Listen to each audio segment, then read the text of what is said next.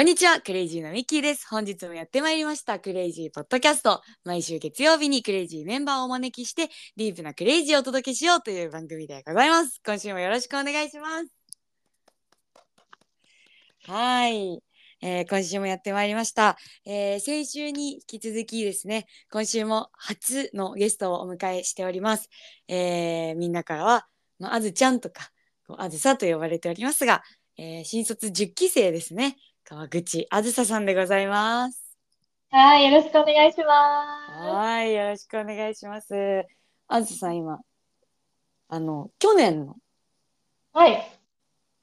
え、去年だよね。去年の4月にクレイジーに新卒で入社をしまして、まあ、もうすぐ、あとね、1ヶ月で、あのー丸1年を迎えて、はい後輩がもうすぐできるぞというタイミングでございましてそんな今の心境やら まあ1年間ここまでやってきてどうみたいな話を今日はざっくばらんに聞いていきたいなというふうに思っています。はじめに、はいあの初登場なのであずさんのこと初めてだよっていう方々も聞いてくださってる方の中でいらっしゃるかなと思うんですが、あのー簡単に私から紹介させていただきますと、えっと、あずささんはですねもともと学生時代にあの自分で起業をして、あの事業をやってたりもしていた中で、まあ、それでもこう一回社会に出て就職しようみたいなことを、えー決めた最中であのアッキーですねうちの江端明美さんともともと知り合いだったのかな？その前から。そうです、そうです。あのー、4年生の時に、まあ、それこそ起業を学ぶ横浜でのイベントで、たまたま出会いました。えーで前から知り合いで、まあ、そのアッキーからクレイジーの話聞いてあーなんかどうやら良さそうだぞということで 来てくれて、えー10期生として入社をしあの Crazy Culture Agency 通称 CCA ですね。入社後、はい。まあ、CCA であのプロデューサーとして仕事をしたりだとかあの今はブランドプレゼンターチームで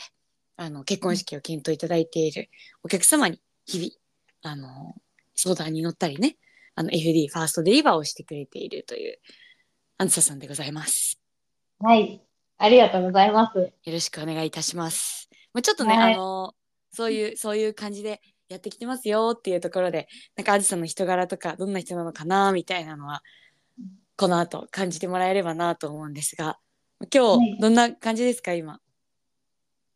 どんな感じですか？え、はいそうですね。すごい楽しみで、あの、おすごい楽しみにしてました。で、楽しみなんですけれども、なんかこう、仕事のこともそうなんですけど、なんかこう、うんありのままに自分が経験してきたこととか、まあ、感じてることとか、これから頑張りたいこととか、なんかあんまり飾らずに、そのままにお話しできるようなお時間だったらいいななんて思ってます。今日いいですね。あのきっとこの後も感じてもらえるんじゃないかなと思うんですが、もう本当にあずさはキラッキラしてましてですね。あのね素晴らしい新卒だなと思いながら 日々あの私たちもいい影響をもらってるんですけれども、そんなこううん。あず等身大のあずさをお届けして皆さんにはなんかこうなんだろうね。新鮮な心みたいなものをお届けできたらいいなというふうに思っていますが、そうですね、はい。なんかあずさともね何喋りたい？みたいな話もしていてやっぱりこう新卒入社して今感じてることだったりだとかあの、まあ、やってきたことみたいなのもすごいね今学生に近いところに社内でもいるからこそなんかそういう大学生だって就職活動どうしようかなみたいな子だったりだとかまた個人的にはやっぱりすごいあずさが社内のメンバーに与えてる影響ってね新卒のそのなんていうかねちょっとつ盲信でこう 元気な感じ？すごいいいなって思ってるんでもう社会人熟練の皆さんにもこうパワーになるような時間にしていけたら嬉しいなと思ってますが。特にこうあずさの中でこう新卒入社して、もう今11ヶ月ですね経って。どうですか？なんかこの辺りを話してみたいなとか最近これがホットトピックとかあればその辺りから入っていくのがいいかなと思ったんですが何かありますか、そうですね。なんかこう、仕事と人生と、まあ、なんか全部こう、分けずに、なんかうん。青春方は語弊かもしれないんですけれども、うん。入社した時もそうだし、今もそうで、うん。なんか仕事での課題とかも人生での課題だし、みたいな。うん。そここの、なんか、境界線のない感じが、うん。やっぱり同時に大変なこともたくさんあるので、なんかそこら辺話したいななんていうイメージがあります。おーいいですね。そのうん。仕事の課題が人生の課題みたいなのは結構ん？ねあの私はすごい近くで仕事をしてきたわけではないんだけれどもあずさのこの1年の一個大きな刑事での学びだったのかなみたいなのはなんとなくこう思っていてそれはなんかどんな風に感じたの？えーっと、なんだろうな。なんか、それこそ、なんだろう。ずっと怖くて向き合ってなかった課題に、まあ、その向き合うことになったのも、クレイジーのおかげだったりしたんですけど、まあ、そのライフプレゼントか、うんまあ、今のチームの、まあ、そのロープレイとか、そういったところで出てくる課題は、なんかすごく結びつくんですよね。うんうんはい。なんか仕事が人生に、ん違うな。仕事の課題と人生の課題がつながってるなっていうのは、うん。なんかどういう時に思ったの？えーっと、例えば、その入社するとき、入社式の日にライフプレゼントを、まあ、そこで、あの、なんだろうな、ずーっと最後まで、あ、難しいって思ってたのは、やっぱりその、まだ見えないものを信じる力っていうところで、で、私は昔からずっとなんかドラマとか、あの、うん。なんだ、SF とか、そういううん。フィクション系が苦手で、へーなんか自分で目にしたものとか体験したことはすごく信じられるし、そこに向かって突っ走れるんですけど、逆になんかそうじゃないものも、こう、エネルギーがすごい湧かない課題だったんですね。へそうえ、ちょっと難しいですかね、この話。ーうんうん、全然。うん。で、ただ、そのライフプレゼンは2週間前ぐらいにバディの先輩、それこそアッキーさんとプロセスが始まったんですけど、まあずーっとアッキーさんは私がまだ見ぬ私を信じてくださってて、まだね、あずさにとっては見えない自分だったんだね。そうそうそうそうそうそう。で、本当によくわからなくて、うん。だから今100%でいますけど、みたいな。いて、うん練習してるんですけど、なんかアッキーさんとしては、まだまだいける。あずちゃんならいけるっていう、その、うん。笑いながら信じ続けてくださって、うん。嬉しかったけど、やっぱそれ以上に、え、どういうことっていう、うん、そうだよね。初めての挑戦っていう、うんうんうんうん。そんな、そんな時間だったなって思います。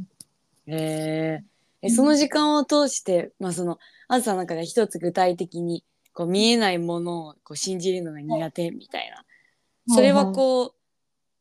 すごくなんだろうな。じ人生の課題だったなって思ってるのかなと思うんだけど、今の話聞いてるとどういうふうに今それは仕事につながってると思ってるの？あー、仕事につながってる。そうですね。うーんと、なんか、そうだな。それこそ、お話、お客様と今、その3時間ぐらいお大切なお時間いただいて、まあ、そのうん会社をどこにしようかなって考えてるお客様とお話をさせていただくお仕事してるんですけど、うんあの、ここで、うーん、例えば、まあそのみんなが言葉にするのが得意なわけではないじゃないですか。うん。で、まあ、かつ、そんなにまだ結婚式の理想とかも詰められてないっていう方もいらっしゃる中で、うん。なんかそれでも、その人たちがきっと、なんか願ってる、これは結婚式だからこそやりたいこととか、うん。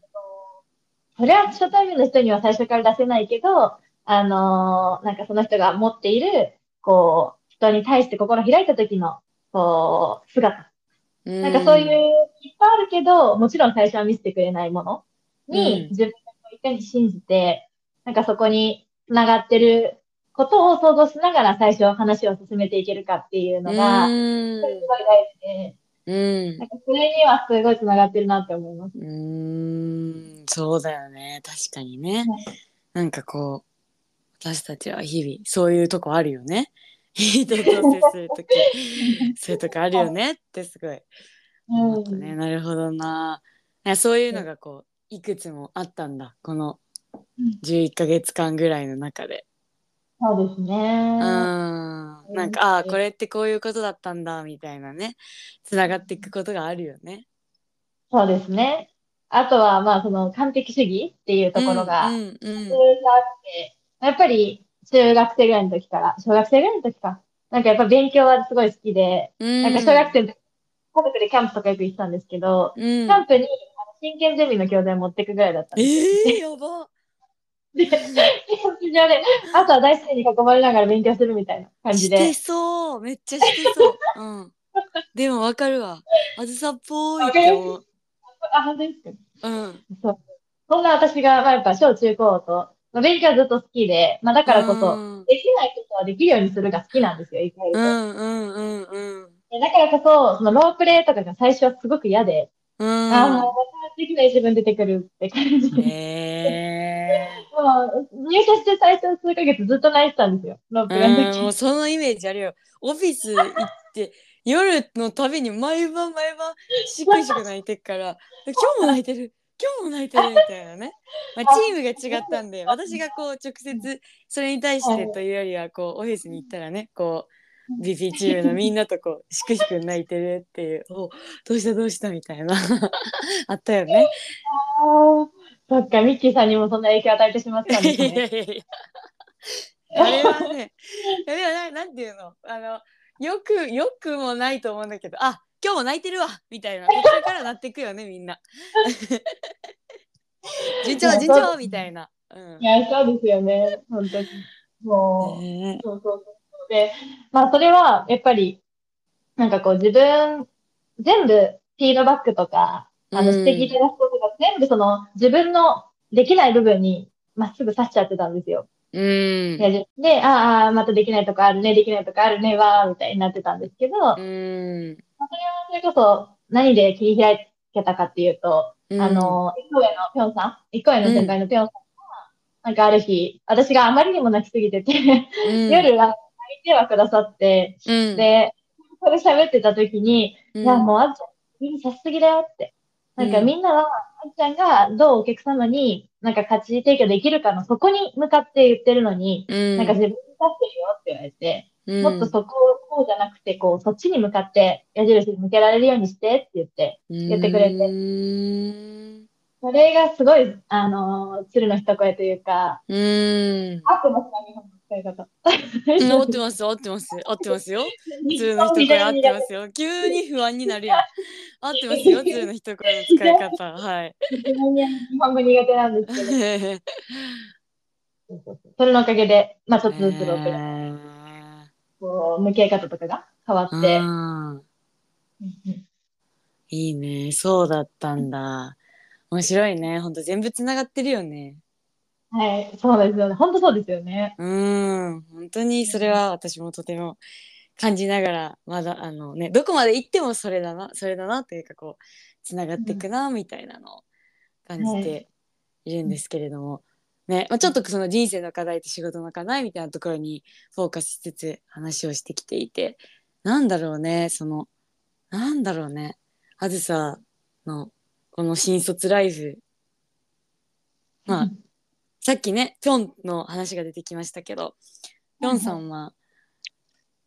その当時あずさが初めてのあ今だからね初めての後輩で、まあ、きっとぴょんもぴょんなりにいろいろこうね試行錯誤しながら多分あずさと話してたんだろうなみたいなこともこうなんとなく勝手に想像しちゃったりしてたんですけど。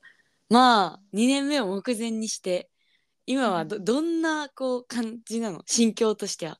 楽しみだな後輩来るの？みたいな感じなのか。なんかふわちょっと不安があるなみたいな感じなのか。どんな感じ？そうですね。楽しみしかないですうね。ーん。その心はえーっと、ようやく自分が、うーん、自分だけとか、自分の役割だけとかではなく、こう、何か他者だったり、そういったものに、こう、なんて言うんだろう、責任を持てるというか、なんかそういう機会かなと思っていて、うん。あの、うん、なかなかね、そういう機会を持つこともあまりなくというか、まあその、ありがたいことに自分のその、目標とか、自分のうん。範囲っていうところに集中させていただいていた1年間だったなって思うので、うん。そこの枠がやっぱ広がれば広がるほど、多分自分の、なんかその目標に対しての姿勢とかも、あ、こんなんじゃダメだ、みたいに、引き上がる子供だろうな、みたいに思うし、うーん、まあ、そこで、うん、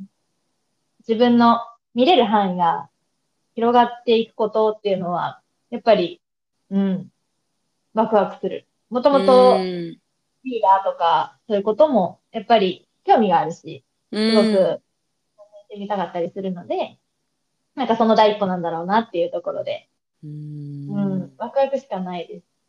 いいですね。なんかこう、クレイジーってちょうどね、水曜か、あの、この前のに、本当に記憶の限り5年ぶり、6年ぶりぐらいなんですけど、4年ぶり？いや、5年ぶりか。なんですけど、こう、新卒メンバー全員で集まって、まあ、代表の森さんと、こう、みんなでね、研修して、まあ、夜ちょっとご飯食べに行って飲みに行ってみたいなのをしてて、いや、久し、久しぶり、本当に久しぶりに新卒集まったな、みたいなの思ってたんですけれども、すごいこう、引き継いでるものや引き継いでいくものがある会社だなっていうのを改めて思っていて、それはこう、すごく久しぶりに新卒で集まったら、やっぱ当時私が育ててもらってた先輩ってね、うん、もう独立してたりする人も多くて、うん、なんか、その場にはいないんだけれども、こう、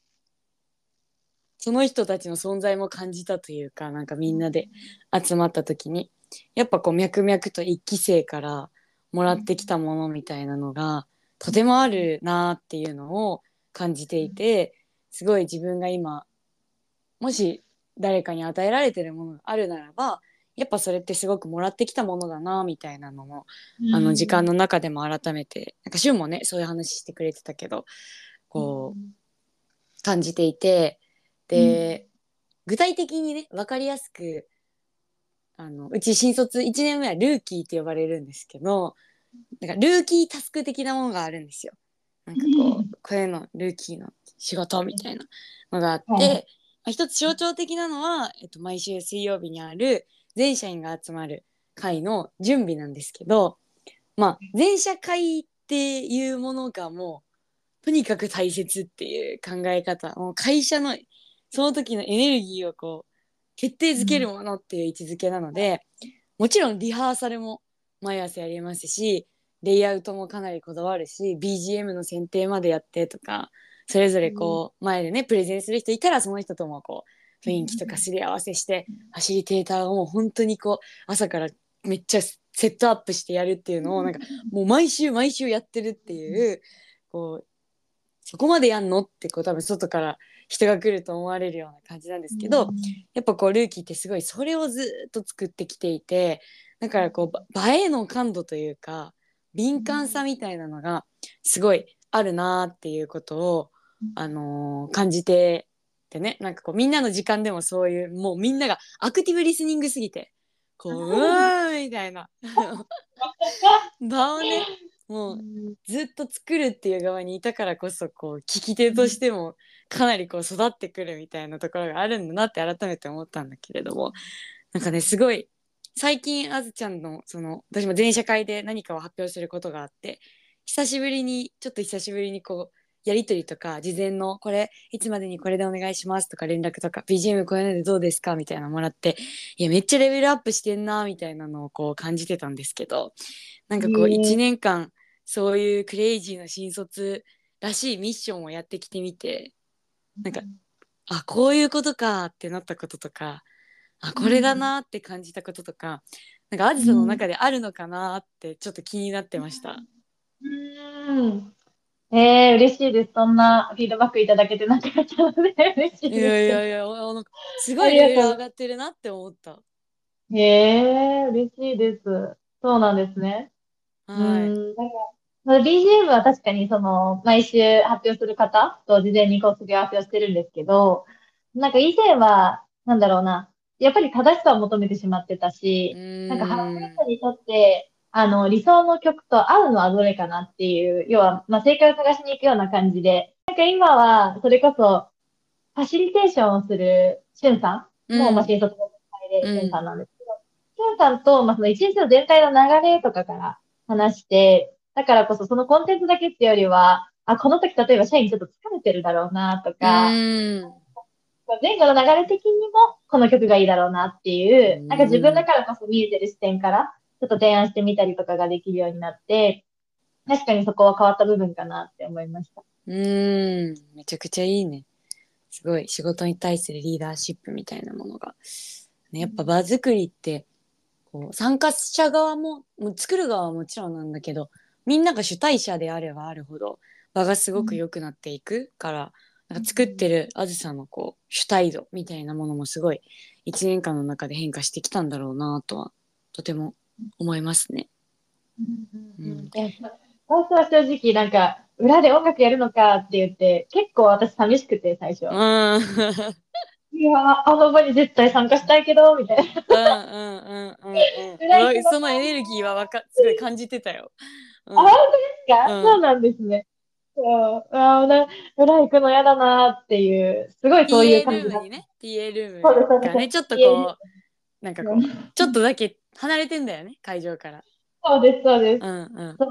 なんか入社前からあそこに参加するっていうのはすごい憧れの一つだったし、うん、なんかそれが寂しかったんですけど、うん、なんか捉え方を変えたときに、まあ、それこそ代々新卒の先輩がその PA をやってきていて、うん、フィードバックをもらうと、やっぱり自分の音一つとっても、うん、それだけでエネルギー値とか、うん。なんかどれだけみんなが聞こうと思うかとか、うん、例えば最近気づいたのは拍手の大きさとか、うん、なんか自分の音楽のタイミングとか、うん。曲が間に合ってるかどうかで拍手の大きさが全然変わるんですよ。うん、あの、発表者に対しての拍手ですよ。うん、音じゃん。あ、わかるわかる。うん、それも、なんだろう、もちろん自分の力ビビたるものかもしれないけど、なんだろうな、あ、すごい影響力があることをしているんだ、うん、うんなんか感覚になって、そこからもう今全く寂しいとかもなく、うん、なんかこう、ありがたく思いながらやって、うん、もちろん前にも行くこともあると、あるんですけどね。うん、うん、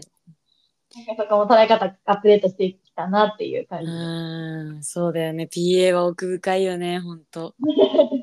こう音がね、場を決めちゃうところ、すっごいあるから、なんかほんと大事な仕事だなって思いますね。結構一番やり。たくないかもしんない。やりたくない、やりたくないっていうのは、嫌だとか嫌いとかっていうよりは、すごいプレッシャーを感じるというか、PA よろしくって言われたら、おー、オッケーみたいな。やっぱこう、ね、全然、なんかカットインするのかフェードインするのかとか、ここをどれぐらいのボリュームまで上げるのかとか、まさにね、あずさが言ってくれてたんだけど、タイミングとかで、全然こう場が変わってくから、ねね。先にこう場のベースを作っちゃうのが本当音だなっていうのを思ってていつもこう「ピエオ」って言われると「おー」って思う。おーオッ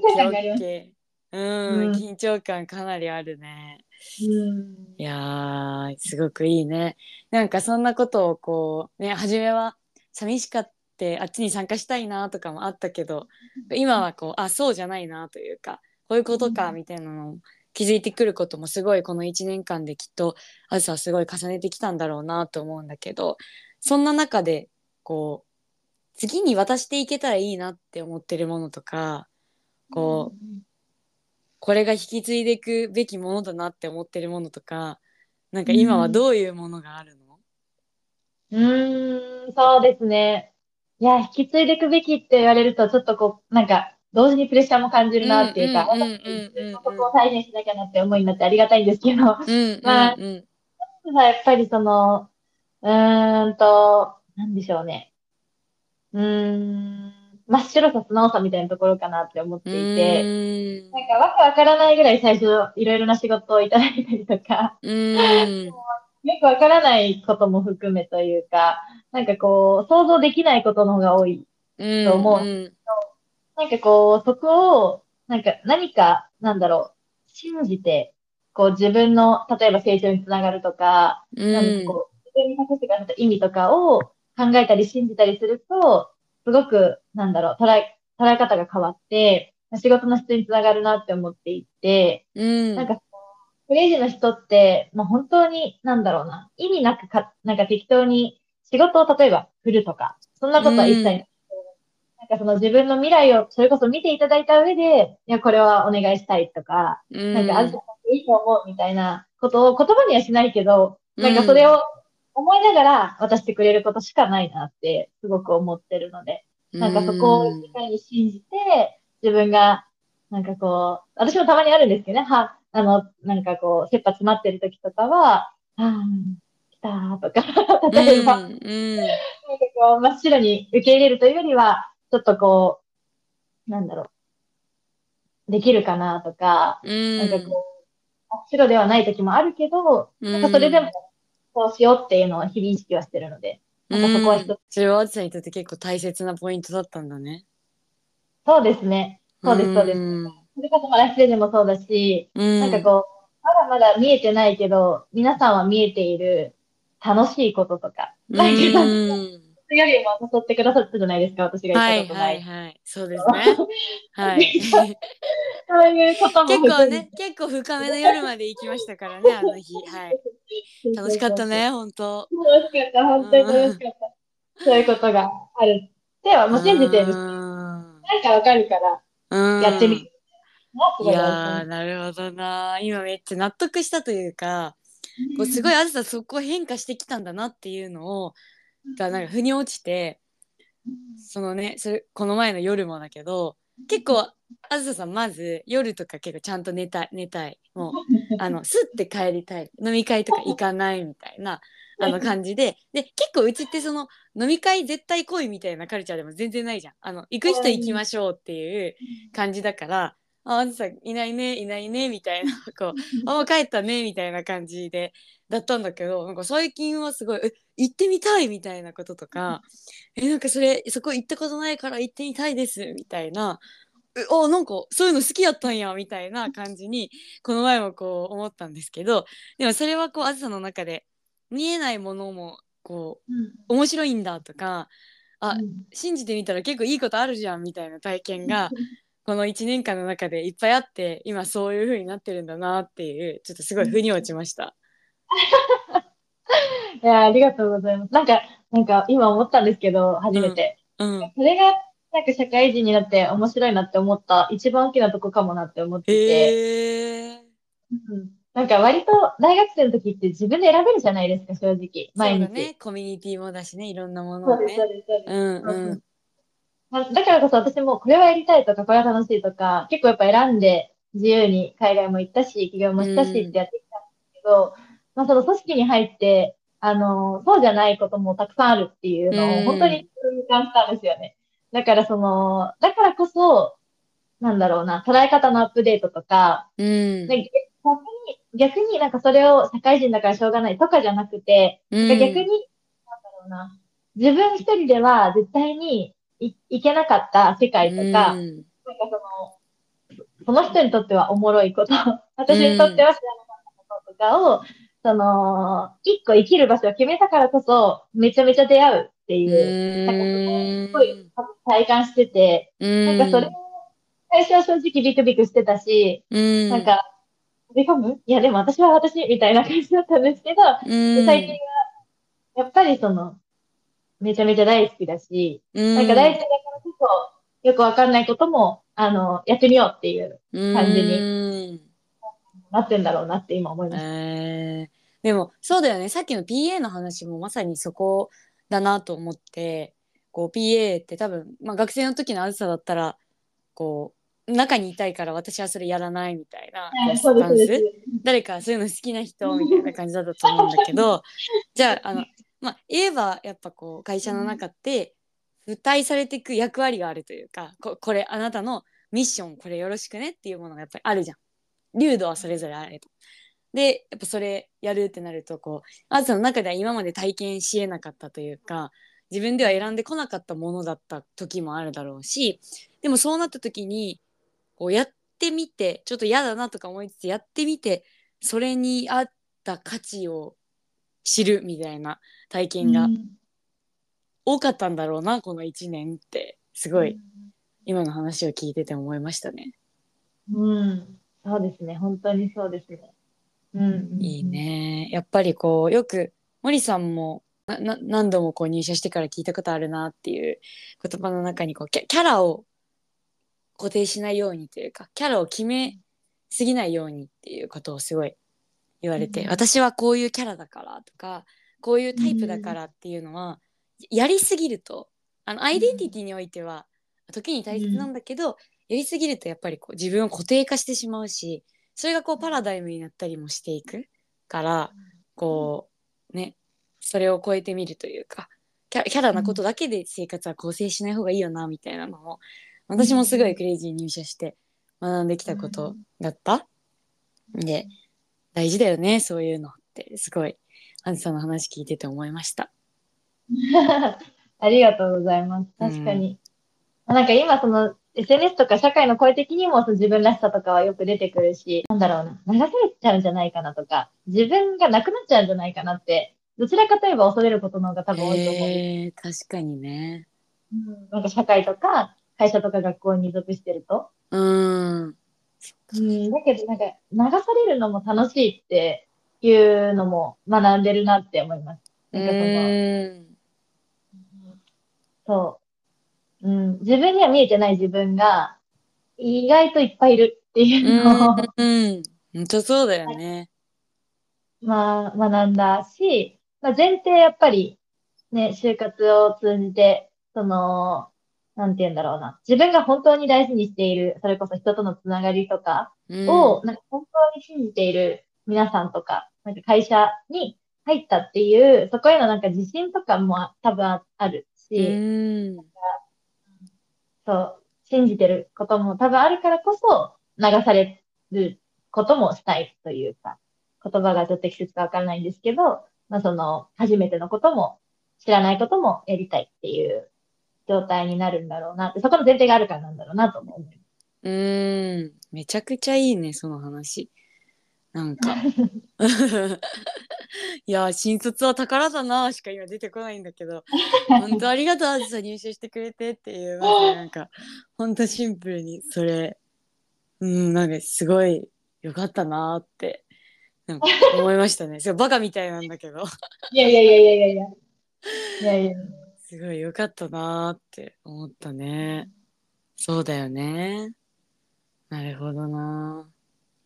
あずさんにとってはそういう一年間だったんだ。まあ本当にいろんなことがあったと思うけど、けど、なんかそれは一つ大きく感じてきたことなのかもしれないね。そうですね。いや、本当に話せば無限にあるとは思うんですけど、割となんだろうな。核にあるものというか、うーん。なんかそれぞれの自分のちっちゃな変化にいろいろつながることだなって、その捉え方の変化、へーうん。マインドのうん変化じゃないですか、すべて結局。うんなんか、そこを結構お話しさせてもらったなって感覚です。うん、いいね、いいね。すごい、そのさっき、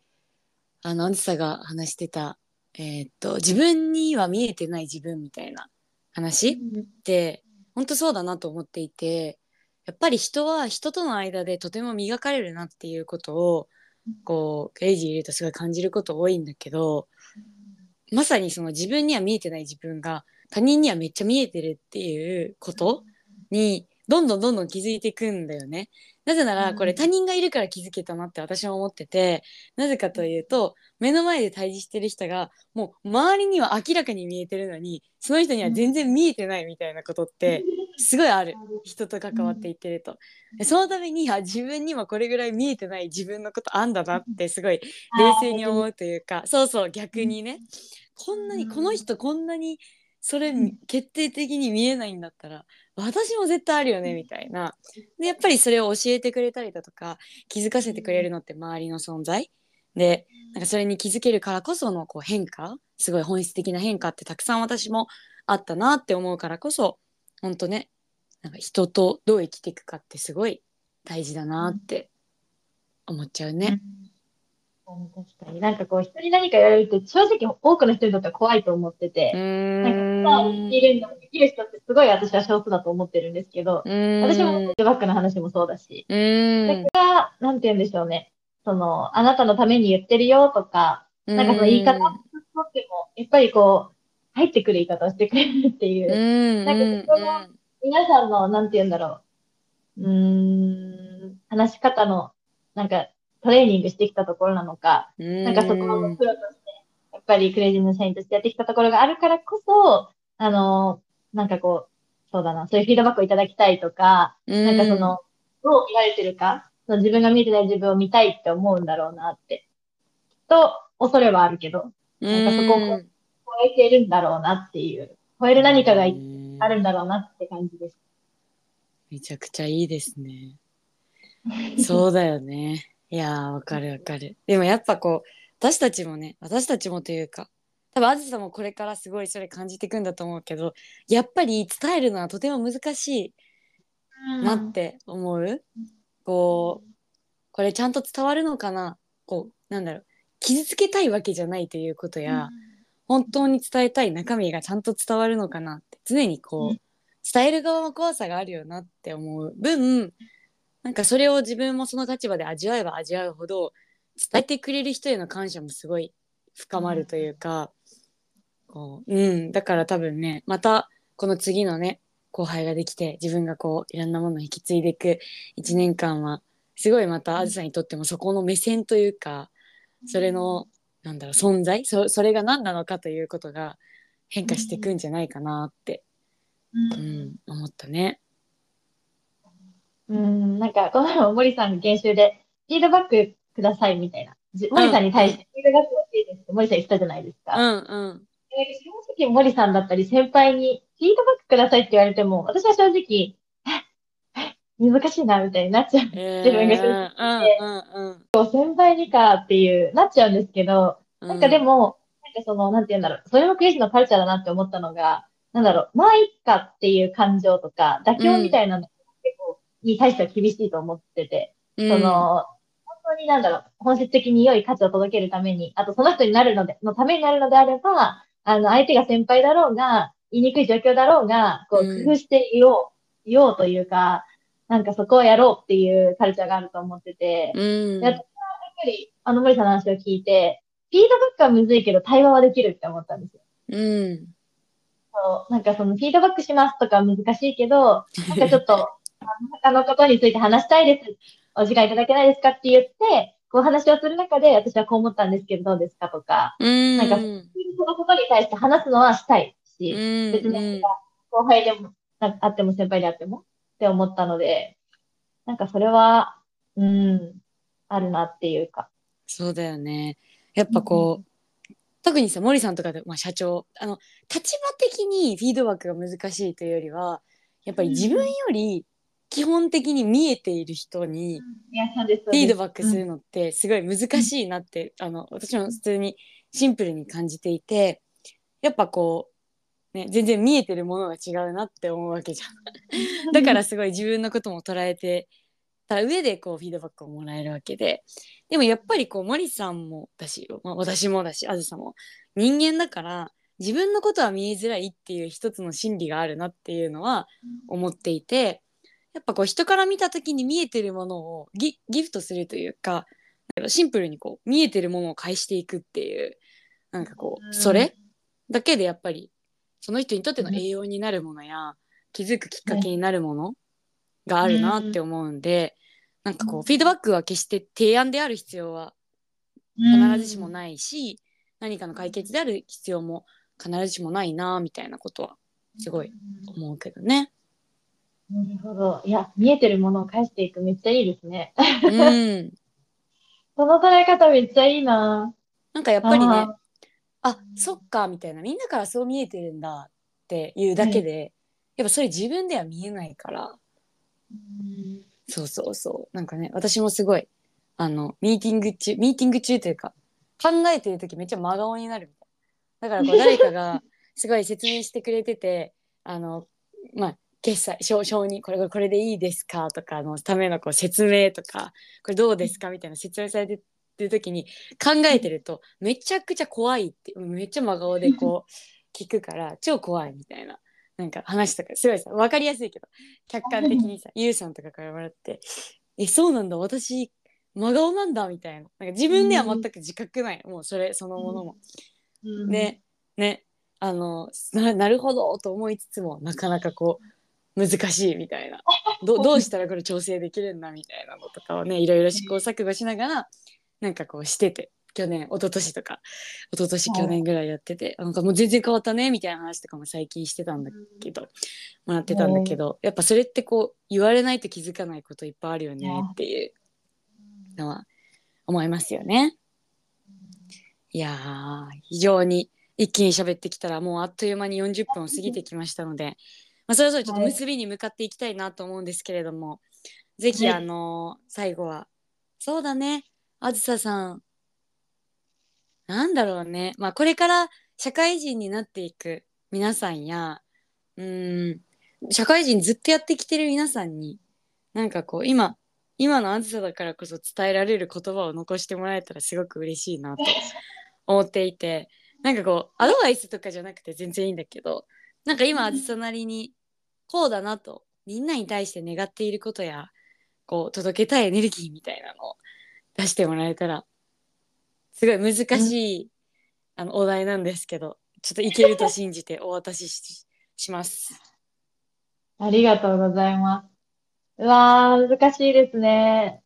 うん、でもそうですね。まさに私が見えてることで、なんか伝えたいことというか、最後に話したいこととしては、うーん、なんだろうな。なんか、ある、あるものを受け入れて生きていくことが楽しいみたいなことなのかなって思っていて、うんうんうん。まあなんかそれは例えば今日の話にあった、その今一緒に働けている仲間とか、うーん。なんか自分の持っている課題とか、うん。なんかそういうあるものを全部、あなんかこう、なんだろうな、うーん、見たときに、うん。なんかそれは全部やっぱり自分だからこそ持って持ててるものだし、うん。なんかこう、当たり前じゃないっていう。で、すごく、なんだろう、心地が、別にすごい良くはないことに対しても、こう、飛び込んでみようって思って、うん引っ張ってもらいながら、キュッて言ったりとか、なんか、うーん、なんだろうな。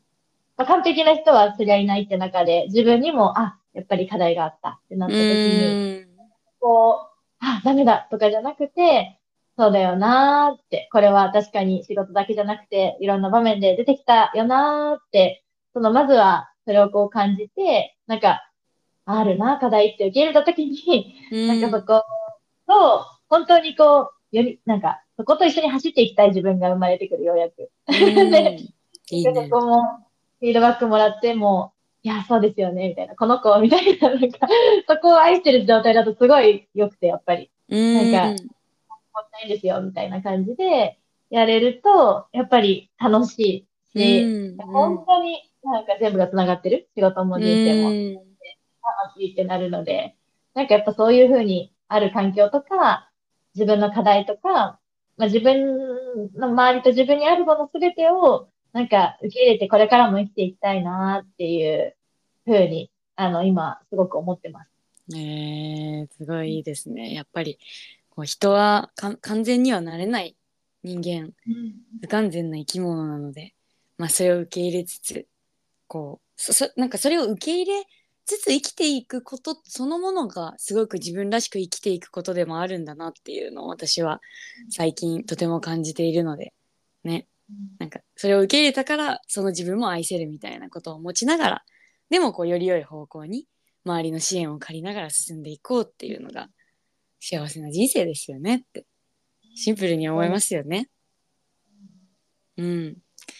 なんか今のあずさんの話聞いててこうここじゃないどこかというかこの自分じゃない自分みたいなところを目指していくのはある種の苦しさとかうーんなんか辛さとかすごくあるなと思っていて